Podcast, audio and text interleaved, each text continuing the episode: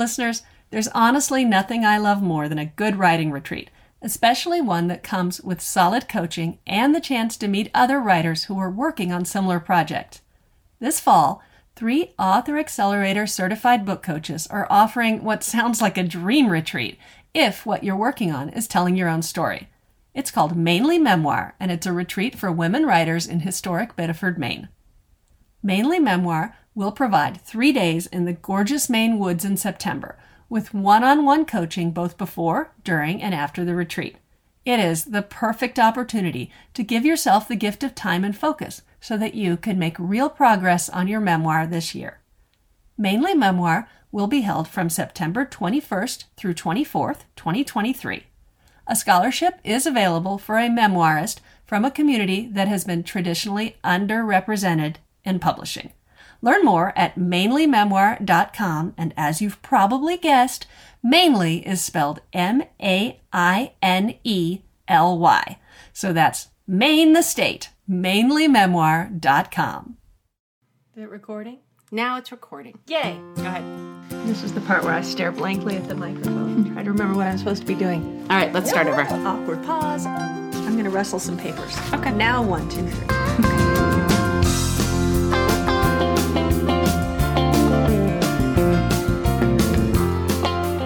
I'm KJ Dell'Antonia, and this is hashtag Am Writing, the weekly podcast about writing all the things short things, long things, pitches, proposals, fiction, nonfiction. This is the podcast about sitting down and getting your work done, which I've kind of done today. Um, I'm solo. It's just me and our guest, and uh, you know, I'll just I'll just hold that in abeyance for a moment. I am the author of the novels The Chicken Sisters and In Her Boots, and the forthcoming, at the moment, if you're listening to this in real time, Playing the Witch Card, as well as the nonfiction book How to Be a Happier Parent, and the former editor and lead writer of The Mother Lode at the New York Times, which I only leave in here so y'all will believe me when it comes to like freelancing and editorial stuff, because it's been a bit. It's definitely been a hot second. Okay, and I am here today with Jane Roper. Say hi before I announce you. Hi. So people know I'm not just sitting here talking to myself, um, which sometimes I am. So, Jane, at the moment, most fascinatingly, is the author of the recently released book, The Society of Shame, which is what part of what we're going to talk about. It is satire, it is wild, it really goes there um, in a way that I think many novelists would be scared to do. So I'm excited about that. She is also the author of a memoir. Double Time How I Survived and Mostly Thrived Through the First Three Years of Mothering Twins.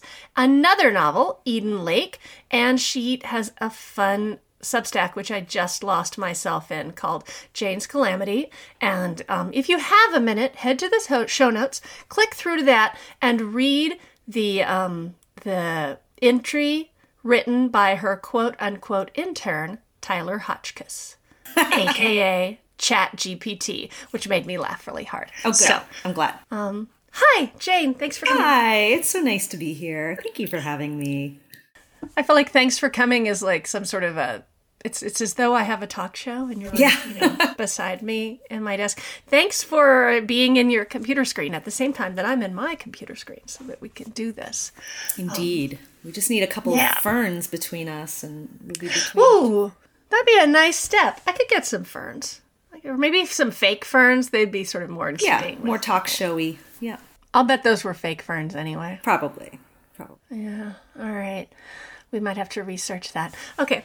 So, um, I think just just to plunge right into something completely different. Yeah. I think you are the first graduate of the famous Iowa Writers Workshop we have ever had on the podcast. Really? Well, Maybe. yeah. Maybe. I bet there've been others. Sometimes people keep it on the down low, you know? But yeah. Yeah, I went there. It was. Yes. Yeah. So I'm going to be, I mean, I'm assuming because, you know, it's been some time that this will not hopefully be poking any buttons, but I had to wonder how it would feel to come out of that place, which, you know, um, I have never been to, but I have read much about, as we all have. And I'm envisioning that sort of, um, you know, the guy in your MFA and all of that other stuff. And I'm picturing you coming out of there and having your first book be a memoir about parenting. And as someone who's written a lot about parenting and felt that parenting ghetto, I kind of wondered what that was like. Yeah. So okay, actually, my first book coming out of there was Eden Lake, which was a novel. Oh, okay. I got the I got the um I got the timing backwards. yeah, Sorry. that was with like a, a teeny tiny press, and um, so it kind of felt like the first bigger book felt like my my memoir. Um, but it's you know that program at least when i was there was so focused on literary fiction and you almost felt like you were you know letting them down if you wanted to write other stuff. So i wrote this kind of like you know humorous memoir about parenting and about depression and it definitely was nothing like anything i wrote at the workshop when i was at the workshop i was trying to write serious stuff and serious short stories and you Of know course, with yes. profound profound points and subtle epiphanies and all this kind of stuff themes. Themes, man. themes themes Yeah. Mm. symbolism um you know that kind of nice thing. touch symbolism. Yes, yes, always good to try to fit some of that in. An arc, Yeah. an arc, character development. But I I wasn't very good at it. what I was good at was like the little stuff I was doing on the side, which was like writing humor pieces and writing, I don't know, just weird assorted things and um I don't know. So what I wrote in the workshop really does not have much of a relationship with what I'm writing now, especially when it comes to the memoir, yeah, and then my latest book. Very different.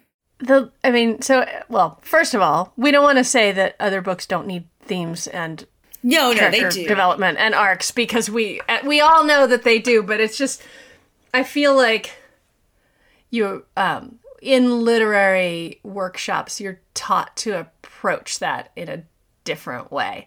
Um, yeah, it's less about story. Like people like plot is like a dirty word, you know? It's like, no, but there has to be like, there has to be something to compel people to move forward. And there has to be a sense of suspense in a way. Like one of my favorite teachers there was Elizabeth McCracken, who was there as a hmm. visiting prof. And I love her and I love her writing. And um, I took an She has somehow managed to achieve the impossible, which is to make writing about parenting and family literary. And, yeah. um, there's a few people that transcend that, and she is one of them. Yes, she's she's done really well with that. Yeah, an exact replica of a figment of my imagination. Her memoir was so good and so sad. But I remember her saying, uh, talking about suspense and, and saying that suspense, think of it as suspension and a suspension bridge, and it's a it's a form of structure. So you don't have to be writing horror or thrillers to use suspense. It's, it should be in in everything. Um, anyway, but I don't I don't know how I got there, but plot right.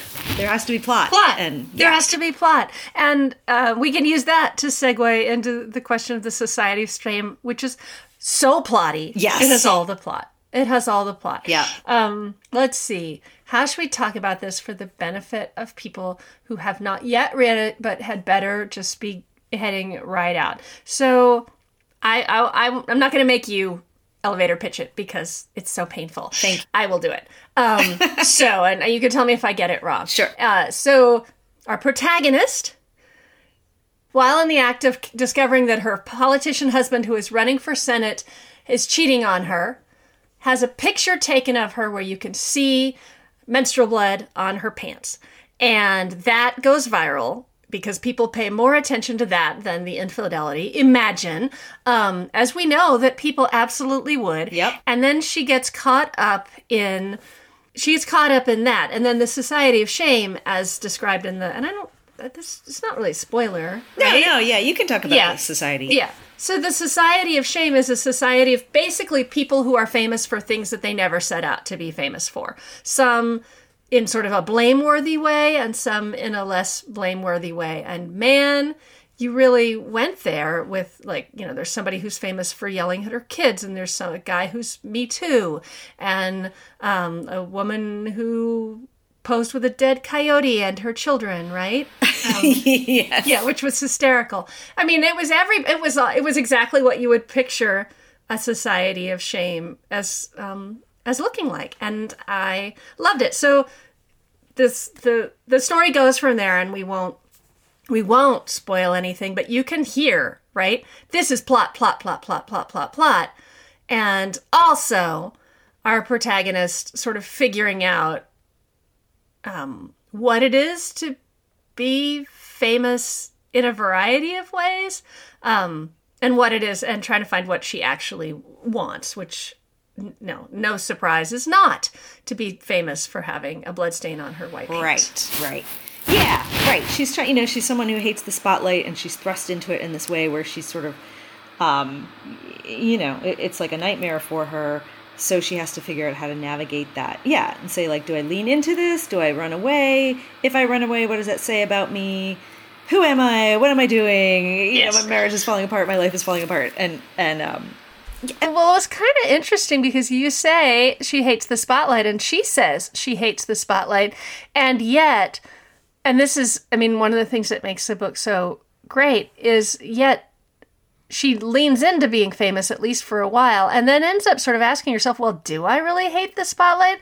And you know, I I loved how you you had this woman in her basically forties trying to look back and figure out who she is because she's given up a lot of who she is in order to have the spouse and the family that she does. And I think that's A, so true for so many people, actually, including, it's not really fair. I mean, that is gendered. Women do it all the time, but really, we all make some compromises when we marry and have a family. So, you know, you change and then you get to a point where you can try and figure out what it was you really wanted to be and that's where she is but she's also presented with this possible identity on a on a silver platter Right. Yeah, exactly. And it's sort of right when an identity is thrust upon you, do you take it or do you, you know, do you reject it? Do you try it on for a little while? And yeah, and she gets obsessed with what, because she becomes internet famous, she gets really sucked into and obsessed with what people are saying about her online, of course, you know, and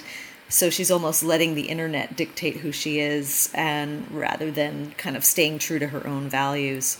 So i would love to hear which bit of this came first her the scenario of somebody uh, famous for having blood on their pants or the poli- you know the cheating politician um, or the society of shame and some what do you remember like what Yeah. where, what came first here Yeah, I mean, what came first is I saw a news story, like it was going around online about a guy who came home to find his wife and her lover dead of carbon monoxide poisoning in the garage because they'd been fooling around. And somehow this got me thinking about like how embarrassed like it's so humiliating to find out you've been cheated on but imagine happen it happening in this like scandalous way that then people are talking about you know that's on the internet and everything and then so i was thinking about i just always ever since the dawn of the internet you know been fascinated by like online shaming and online fame and all this stuff so i was thinking about that scenario and i was like all right maybe if I have something like that happen and then just add even more to it by you know, I was just thinking what else could be really embarrassing like this public thing and then what could make it even worse. I'm like, "Oh, she could have a period stain on her pants." And then it just I don't know, you know, I don't remember the exact process from that quickly I guess that led to oh there could be a movement like there's this whole movement that develops in the book around yes we bleed and then you know maybe she finds support in other people. It, it, I don't know you know it just sort of rolled from there. So one way to sort of get at what was there first and what what wasn't might be um, do you remember any major revisions? Like tell me, you know, what what were some of that the stuff you had to um to revise to make sure worked? Well, I think you know one of the things I had to had to do was to go back and layer in more of her relationships, especially her, the story of her relationship with her daughter, which is what is ends up being at stake one of the things at stake as she's going through her her journey. So you know it started out where i was super focused on the whole you know online shaming cancel culture scandals internet famous blah blah you know and, and really having fun satirizing that. Um, but then I, I really did have to and that was a lot of fun um, but then i did have to go back and and deepen it and deepen the relationships Now, I love this because that feels to me like exactly the kind of thing that if you said to um, a young writer with or a, a, new writer with a new draft. Okay, you've got your plot here, but there's nothing at stake. You need to add in something that stakes stake. They would like sort of crawl under their desk weeping because it would sound like an entire rewrite, but it very much isn't. The the I can I can ex- I can I can both see what you mean here. Like I can having read it I would never, having read it, have thought to myself, "Well, she pasted that in after the." No, never. but but as a fellow writer, I can totally see how you can have had that entire plot arc, and she changes within the plot arc, Right. Even if you were to subtract all the stuff about her daughter. But I can also see how it wouldn't have been enough. So. Um, that's really that's really interesting. How did you feel when it came time to to go back in and amp that up? Well, I, I think at first I was resistant, and it was it was my agent who helped, and, and other you know beta readers who helped push Sure. me there. And I think part of me was like, no, this is satire, this is social commentary. I don't want it to get sappy and and. I don't know, for some reason, the idea of like having a relationship with a 12 year old be central, I was like, oh, it's going to turn it too hallmarky or whatever. Um, so I did resist. And, um, but I was I felt like ultimately I was able to do it so that it didn't take away too much from the sharp edges. But it was hard, and uh, it's funny you saying like, you know, the the young writer or new writer going, you know, crawling in, in, into their hole. Like I, the word stakes used to scare me so much, and because I, feel like that's something that a lot of times beta readers or teachers or whatever will harbor like, but what's at stake? Nothing's at stake. What's at stake? And I think it it is often often it's already there, and I'll find that a lot when I'm writing. It's there. It's the volume just isn't up high enough, and, Right. And you need to you, you maybe you're not even aware that oh I see like there's something that the character is risking losing or something that they really want that they um, you know may or may not get, and it's just like amplifying that. Yeah, yeah. I I I love that. Um, so let's let's talk about the satirical sort of elements of the plot. Um, did you? How do I, how do I want to ask this? So I am thinking that I could see an editor or an agent resisting some of the characters that you created in your society of shame and saying, well, you don't want to sound like you might be sympathetic to someone who shot a coyote um, because people will be upset with you on wolf, the a wolf, internet. Oh, sorry. Yeah, shooting coyotes is probably okay. You're right. Oh, wolf. Um, it's not. It's not. Don't be upset with me, internet. Don't at me. Um, don't shoot coyotes. Oh, either. you're gonna get canceled for by the coyote lovers.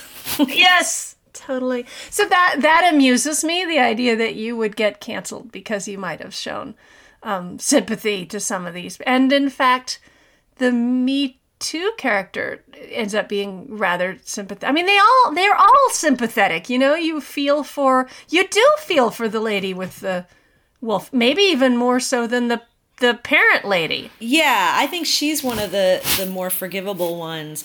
But yes, it was. I knew I was playing with fire, and I think there probably were some folks, you know, editors who read it who are like, "Ooh, this is too dangerous," um, because there are characters that do pretty bad things, but they're still human. So you know, they're not evil people. They've just done some bad stuff, and then some of them But that's not okay. The, people are just evil or they're not. Have you not read the internet? Yeah, everything's evil. Yeah, there's y- y- pe- it's all black and white. There's no in between, right? Yeah, yeah. I mean, and that's really like this. Uh, I don't know. Maybe if you could boil the book down, it's like, you know. The satire is about the lack of nuance, you know, in so much of our culture right now, you know, online and in the news and everything. But yeah, I, it it certainly was. I think you know with satire, what is great about satire is you can poke at everything. You know, you can you, you really can find even in the most um, seemingly perfect and virtuous people or ideas, you can find like the underbelly of hypocrisy or sanctimony. Um, and then, you know, on the flip side, you can take um, wrongdoing and show people's folly in trying to overcome their wrongdoing or try to reinvent themselves. Um, you can look. I, I don't know. I, I just love love the medium, and it's not something I had really done before. So yeah, it was really freeing. Yeah, I wanted to ask you about that. I think you said the word stakes scares you. The word satire scares me. I don't know that I. I mean, I could be funny, but satire that sounds hard and, um, you know, like like there'd be really high expectations on it. When did you realize this was going to qualify as satire? I mean, I think from the get go, you know, I think as soon as I came up with this idea that just that the the world and the internet would be fixated on her you know the period stain on her pants as opposed to her politician husband having an affair that just e- even though i think it's realistic Even though that is completely realistic, it is. I mean, we basically we live in a giant. we, we kind now, of do So yeah. yeah we kind of do but like just that fact was commentary and then Mm-hmm. from there it was like oh you know you could have a lot of things happen and have it be commentary it just kind of was able to weave itself right in but mostly by me amusing myself so maybe i don't know like maybe the way i see the world or something is like through a satire a satire lens um you know which i don't know i, I don't think i'm a cynical person but i probably eh, eh maybe a little bit Yeah, it's hard. It's hard. It's hard not to be yeah a little bit of a cynical person at the moment. Yes, Um, indeed. But I love reading satire. Like I and I think that's certainly part of the inspiration as well. Like I love reading stuff on The Onion. I love reading McSweeney's, all that kind of stuff, and it's um, can be done so well. And then, but for me, it was also sort of a personal challenge. Like, can I figure out how to weave sat like turn satire into you know a whole book, a whole novel, and also have it have some heart to it. Yeah, that's that's definitely challenging, and it also some so frequently in order to satirize the world we live in, um, writers need to just dial the world up. So I'm thinking I'm thinking of of Dietland and The Startup Wife, which are two satires that I've read uh, relatively recently, and in both of them, it's the world we live in, but like even more so in an actual like measurable way like you know um there are bands of women kidnapping uh men or um you know we're all i think there's a meteor headed for the planet in startup i don't or no there's a different pandemic i god please um i don't rem- i loved the, i loved both of those by the way and i'll throw them into the show notes please Yeah, I haven't read Take the uh, Startup Life. I'll have to check out that. I did read Dietland, but you're right. Yeah, I think that's what that's what satire does. Is it? It well but i was gonna say that you really didn't and i think in a i mean like you did just just a tiny bit. only in that the movement that you created yes we bleed which could i mean it could it could exist like Totally, I, I yeah. totally believe in it so only in that that movement doesn't exist to me otherwise you really stayed in existing reality did you get tempted to sort of dial it up in any way Um, yeah, but well, it, it is funny because it's it's a very um I don't know if silly is the word, but like there it's it's farcical in some ways, and yet you're right. It's it's not. it's farcical but it in no way it doesn't It could happen. it's no more farcical than the world we actually live in. Right. Whereas these other books had these elements of farce that you could go. It was kind of almost what makes it so wonderful is that the other satires have this thing where you can kind of go, oh, well, but at least we don't have, you know, that could never really happen. There's nothing in your book that made me go, oh, that could that couldn't really happen. I, I mean, I feel like there's some things that maybe are like a half degree more than could actually happen. Maybe you know, I Yeah, I mean, you know, would would would this go to the extreme right. that it goes in? Um, but you could see. I mean, something could. The answer is not everything will, but some things will, and therefore, yeah, maybe.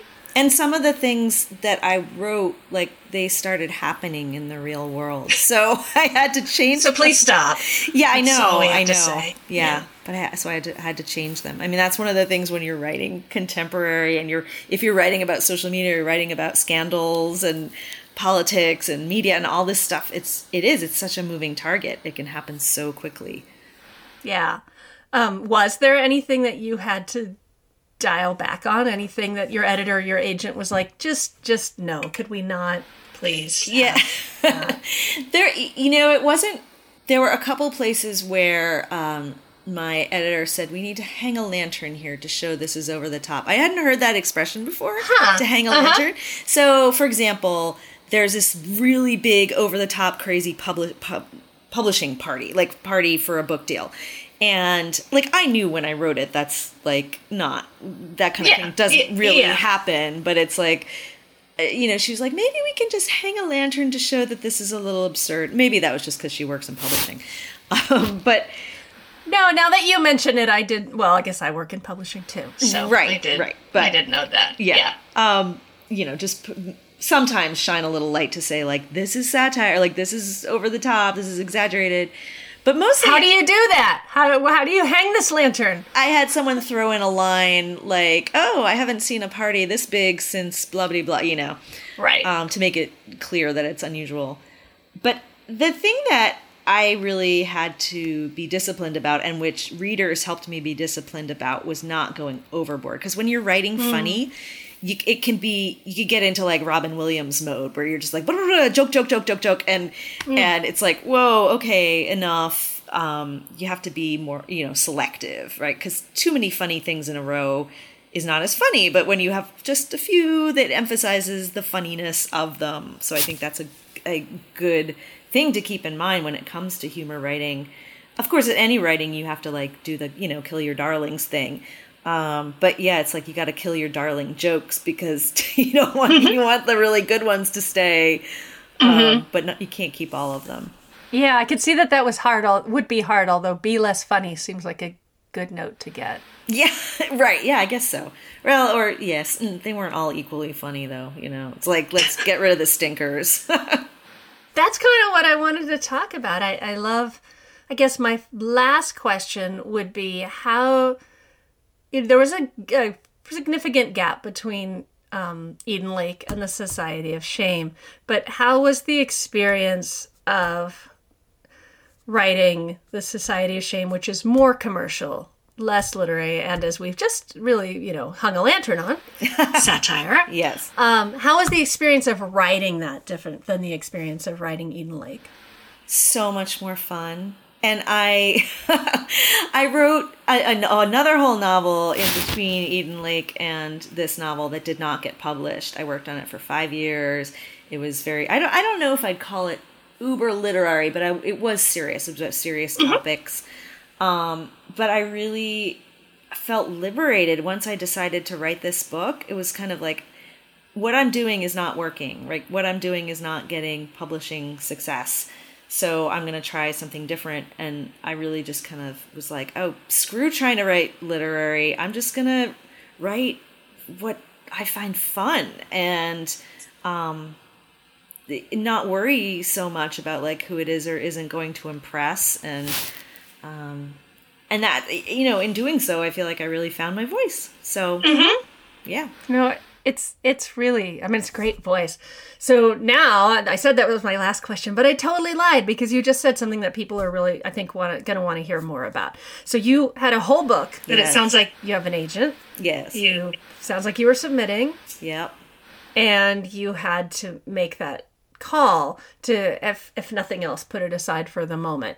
Can you talk a little about what it took to get you to the point of just say, and were you writing something else already or you know how can, can you talk about the agony? story. Can you talk about that really hard, Yes, miserable the- thing that no one wants to talk I'm- about, I'm- please? Yes, Jane? I'm over it now, so it's not. Okay, as good. It's not as painful anymore. but it was. I mean, I put it aside because I didn't really have a choice. Like we'd submitted to like every freaking publisher there was, and I was submitting it. Then after my agent, you know, sort of gave up on his end, I was submitting it to smaller presses, and it really just, you know, I I just had to say okay i'm you know this i gotta move on just like with anything you know like a breakup or a death it's like there comes a point you just have to just lick your wounds and and move on and so i did that and I mean, at that point, I really vowed never to write fiction again. I was like, oh, forget it. No, just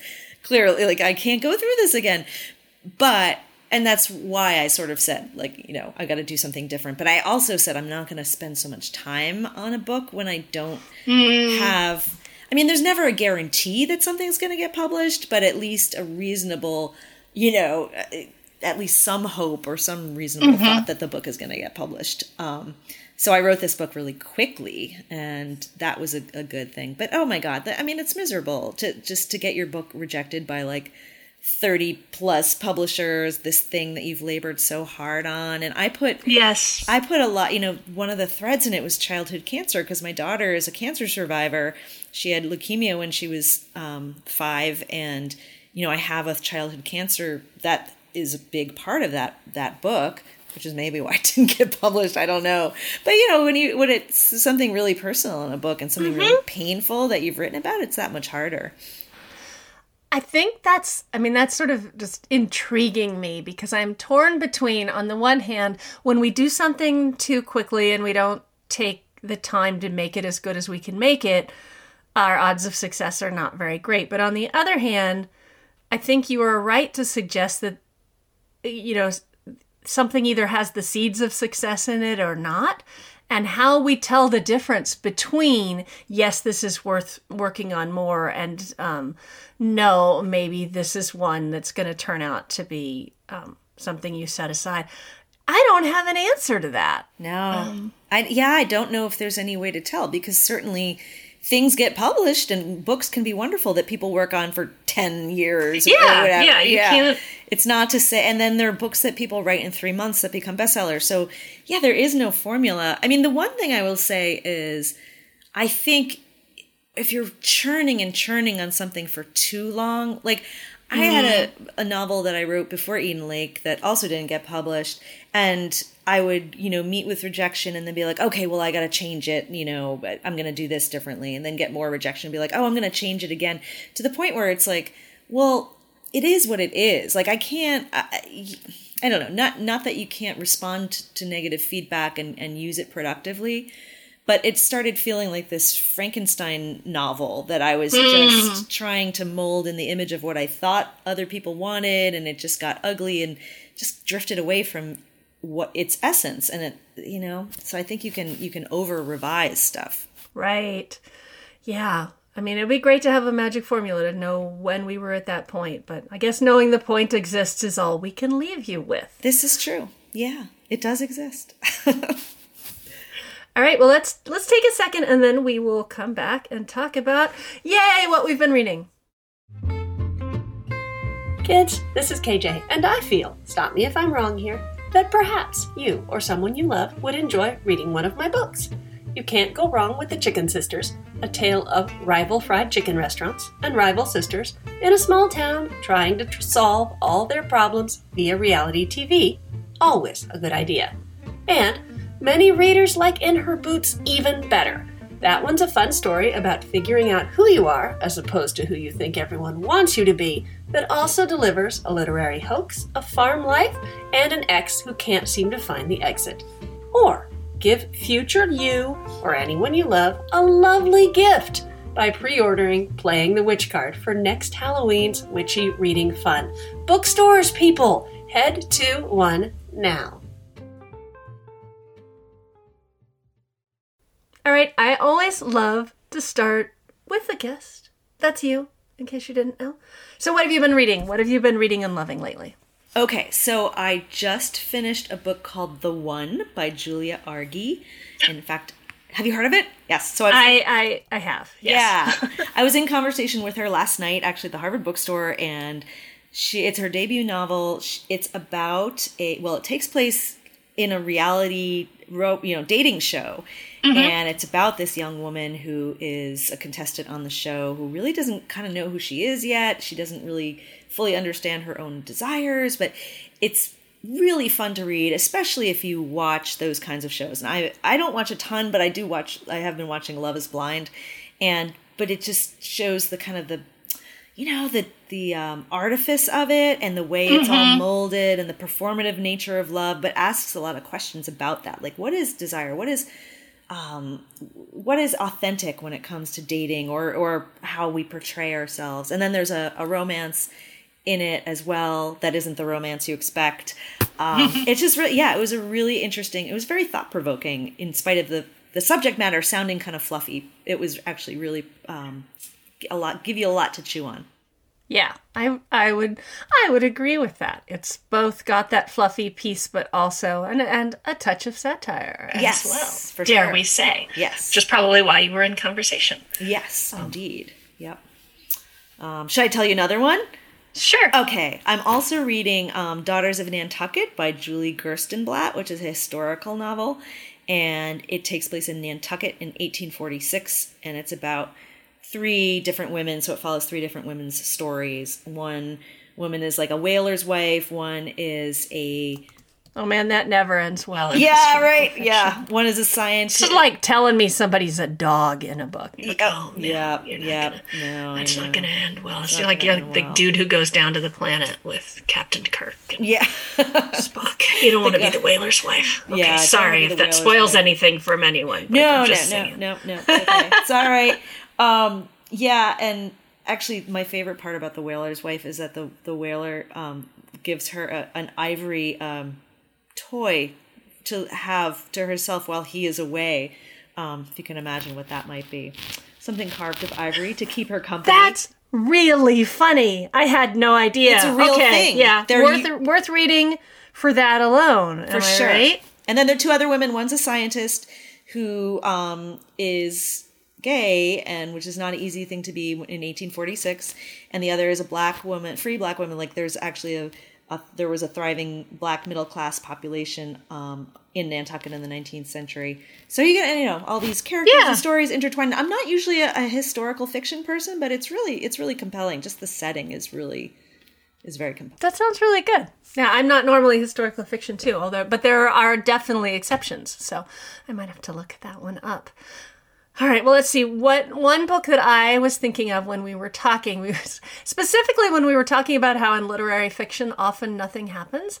So I just read a book called Ms. Demeanor Oh, by heard of that. Elinor Lipman. Yes. Um, yeah. So uh, this falls in the category of backlist because I, this is I have a paperback and it's out in paperback from being out in the hardback, and I feel like it's got this amazing hook, which is um, that there's a, a young woman lawyer who's arrested for indecent exposure for having sex on the roof of her building and ends up under house arrest in part because she defends herself and annoys the judge. So there's this hook, right? And then from there, honestly, very little happen. I mean, it does. I really liked this book, but but it is not.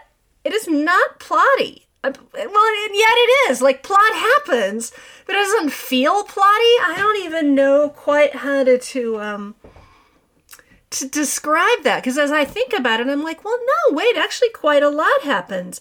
Maybe because she can't leave her apartment, it doesn't feel like things happen because they totally do, and yet it feels very um interior.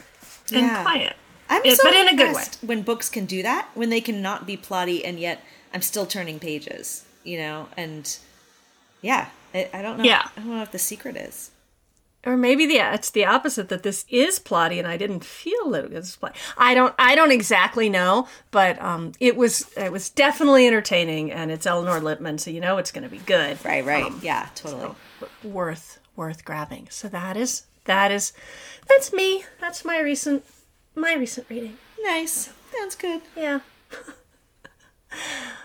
This is the part where we finish the ferns, um, or discussion between the ferns, or whatever. So, thank you so much. This was really great. Thanks for being willing to sort of go there on the topic of the book that, that the book that wasn't, and Thank you. You know all of the other all of the other good stuff for listeners. I note again, seriously, grab the Society of Shame. You will definitely um, enjoy it, and I wanted to steer you to Jane's Calamity, which is uh, your Substack and um, is also super fun and a great read and definitely reminds me of blogs of yore. Right. Well, hey, I'm an old school blog. I've been blogging since 2005, man, Yeah. or six. So yeah. And it shows, but in a good way. old school, old school. But thank you. Old Thank you school. much. This The original. fun. Yeah. All right. What's your favorite social media in case anybody would like to follow you somewhere? These days, I'm very Instagrammy. Yeah. Yeah, that's where it's at. Although I, It's what's- yeah, Instagram writer Jane Roper is who I am on Instagram. I Okay. like I like the Facebook also, but um, yeah, I'm probably on Instagram more these days. Cool. All right, everybody. Look for Jane on Instagram. Look for the Society of Shame everywhere books are sold. Look for Jane's Calamity on Substack, which is, of course, also where you find us if you're looking in that particular way. Um, although, if you just like to get a newsletter and you like blogs, you don't even have to know what Substack means. It does not matter. Um, and that's it. So, let's see. You could also get our show notes on Substack, Am Writing Podcast. You can follow me on Instagram if you're following people on Instagram. I'm at, at KJDA. Until next week, keep your butt in the chair and your head in the game.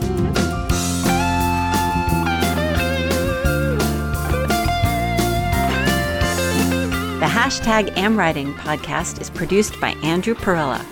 Our intro music, aptly titled Unemployed Monday, was written and played by Max Cohen.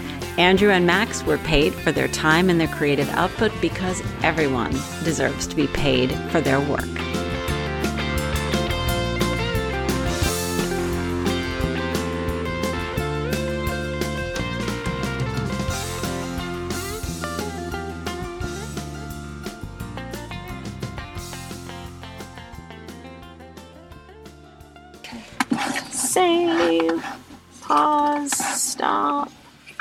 Pause.